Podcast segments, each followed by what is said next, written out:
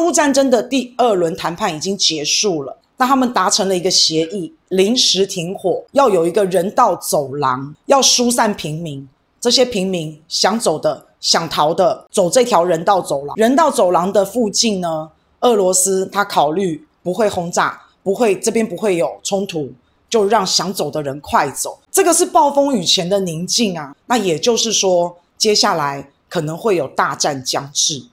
乌克兰总统他对全国演说，他告诉大家，俄罗斯就是占领外国国土的病毒。泽连斯基也痛批俄罗斯。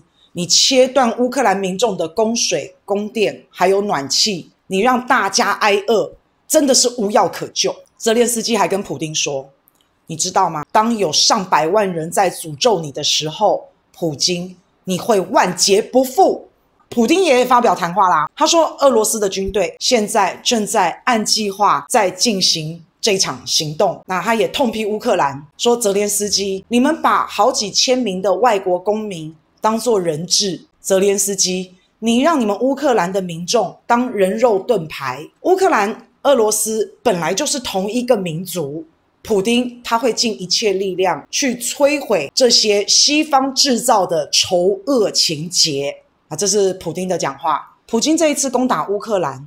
他的计划并不是全面性的一次把它拿下占领，并不是这样。我们看到一开始俄罗斯是很克制的打，一开始摧毁了乌克兰的军事设施、空军的设施、防空的能力。打了几天之后呢，开始谈。二月二十八号是俄乌第一次会谈，谈完之后，俄罗斯开始。继续打，轰炸了基辅首都电视台，再打了一些其他的地方城市。所以俄罗斯它的一个战略叫做边打边谈，以打促谈。打几天休息一下谈判，谈的时候先休兵，谈完再打。他就是要提醒乌克兰嘛，俄罗斯的军队还在哦，赶快答应我们的条件，乌克兰赶快变成中立国，并且去军事化，纵观全面。好，要打，要停，要谈，要发动。其实，俄罗斯的军队在乌克兰确实有主动权跟控制权。那你再对照一下，俄罗斯是战斗民族，诶，他其实一直都在战斗，诶，什么不管是车臣啊、叙利亚啊等等等等。之前普丁去打其他的地方，打叙利亚也好，打车臣也好，打那阿富汗也好，普丁对乌克兰已经是很客气了。但是不得不说，这一次美国的操作，美国的塞隆，让俄乌冲突这样子烧起来，美国真的是成功了。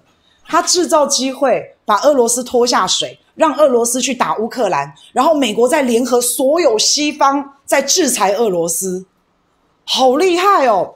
这一套模式很成功。拜登会不会想要复制这一套模式到中国大陆跟台湾身上？在台海制造类似的事件，会不会想制造机会让台湾挑衅，大陆打台湾，美国在联合全世界所有的盟国对中国大陆制裁，尤其是金融制裁。其实我们怕的是这个。我们为什么说今日乌克兰，明日台湾？看到了美国拜登狼子野心，一步一步的往他要的地方走。三月一号，你看到拜登派了他的前国防军事官员来到台湾访问，到底来干嘛？给台湾打气，给台湾加油，稳住台湾对美国政府的信心，还是来卖武器？最可怕的是，还是来怂恿台独，找机会挑衅中国大陆，逼大陆出手。那你现在看到了俄乌战争，你看到了台湾人民真的开始担心战争，真的开始恐惧，所以大家也开始思考，一昧的反中抗中，最后的下场是不是跟乌克兰一样，不作不死？第一个停电，让我们觉得我们的能源政策是不是有问题？第二个，俄乌战争也让我们觉得我们的两岸政策是不是有问题？我们看到很多的视频都是关于俄乌的冲突，每天向全世界发送，啊，大部分都是在说战争很残酷，乌克兰人民很可怜啊，乌克兰人民很团结，总统没有跑，很英勇，支持乌克兰，看到乌克兰城市被炸。人民受伤的画面很不舍啊，然后以此来批评俄罗斯。乌克兰人民哦，一开始觉得总统是民族英雄，一开始奋力抵抗。我跟你讲，打打打打打打打，打到后面，这些人到最后他们会回来恨泽连斯基。再继续下去，他们所受的各种的苦、各种的难，就算泽连斯基告诉全乌克兰的民众，都是俄罗斯害的，都是普丁害的，几百万人、几千万人一起诅咒他，让他不得好死。就算他这样讲，但是真正在受苦受难、缺水断电、没东西吃的、饿肚子的老百姓，看着自己的亲人一个一个死去的，承受多大悲痛的这些老百姓，我认为他们到最后会把这种悲愤转到泽连斯基身上。所以现在已经是一个比较好的下台阶的一个点，泽连斯基也变成了民族英雄，他也变成了欧洲救星，他也已经有了他要的光环。那这时候如果再不下，还继续强硬在那边，那搞不好会物极必反的。